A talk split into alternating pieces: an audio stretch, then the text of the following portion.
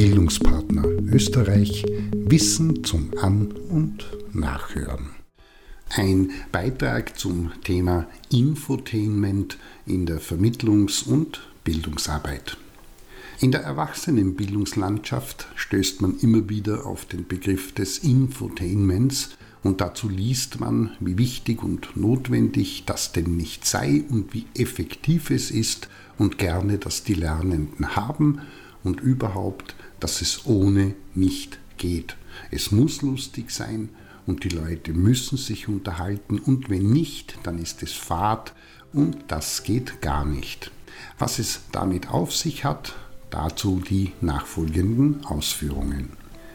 Der Begriff Infotainment ist ein Kofferwort, Neudeutsch Neologismus, der die Begriffe Information und Entertainment, Deutsch Unterhaltung, zusammenführt.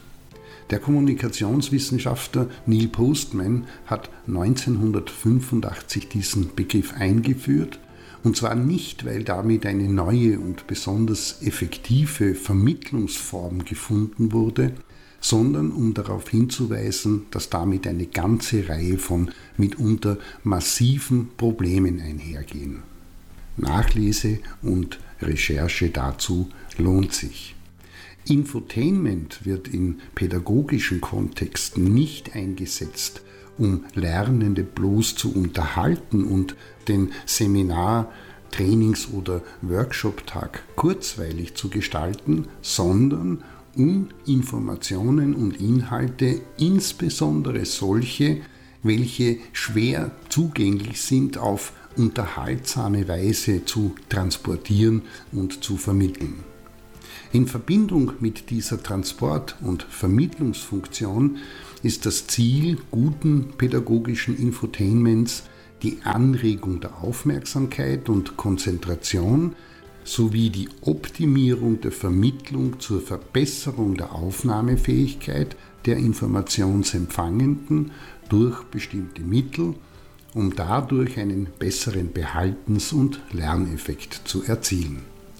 Das heißt, die Empfangenden sollen Botschaften und Informationen leichter aufnehmen können, welche durch multimediale Kommunikationsformen des Infotainments gesendet und übertragen werden.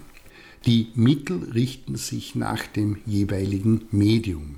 Das beginnt bei den Lehrenden mit einer bildhaften Sprache, lebendigen Beispielen, Witzen und Analogien, geht weiter zu grafischen Aufbereitungen und Darstellungen, Bilder sowie den Einsatz von Videos in verschiedenen Arten und Formaten und im Online-Bereich Medien wie Podcasts, Hörbeiträge oder interaktive Videochats in den sozialen Medien. Voraussetzung für Infotainment ist der Gebrauch von auditiven, visuellen und interaktiven Reizen, welche sich die Lernenden leichter einprägen können als bloße Information in Form von Text. Die Problematik, die damit einhergeht, ist, dass, und wenn man nicht achtsam ist, leicht der Umstand entstehen kann, und hier sind wir bei Postman, dass sich die Lernenden im Lernprozess zwar köstlich amüsieren, aber das auf Kosten des Verlusts von Information, die eigentlich übertragen und gelernt werden sollte. Dann war der Seminar, Trainings- oder Workshop-Tag zwar lustig, aber alles andere denn lehrhaft. Mit dem Begriff Infotainment ist also nie bloß die beliebige Mischung von Information und Unterhaltung gemeint, sondern vor allem die Verbesserung der Rezeptionsqualität, also die Aufnahme und Verarbeitung in einem durch Information angeregten und durch Unterhaltung erregten Zustand. Es geht um ein gesundes Wechselspiel der Anregung von Kognition durch Information bei gleichzeitiger Anregung des Affekts und der Emotion durch Unterhaltung. In diesem Sinne die gezielt eingesetzte unterhaltsame Vermittlung von Informationsinhalten kann durchaus ein gutes Mittel der Vermittlungs- und Lehrtätigkeit sein, aber man sollte immer auch eine kritische Haltung dazu einnehmen und nie vergessen und außer Acht lassen, dass es primär um den Inhalt und nicht um die bloß gefällige Unterhaltung oder Überbrückung von Zeit geht.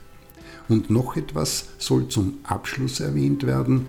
Es gibt zwar Hinweise in der Forschung, dass gutes Infotainment helfen kann, aber so berauschend sind die Ergebnisse zurzeit nicht, dass man sagen müsste, es ist, und damit ist primär die Unterhaltung gemeint, ein Muss.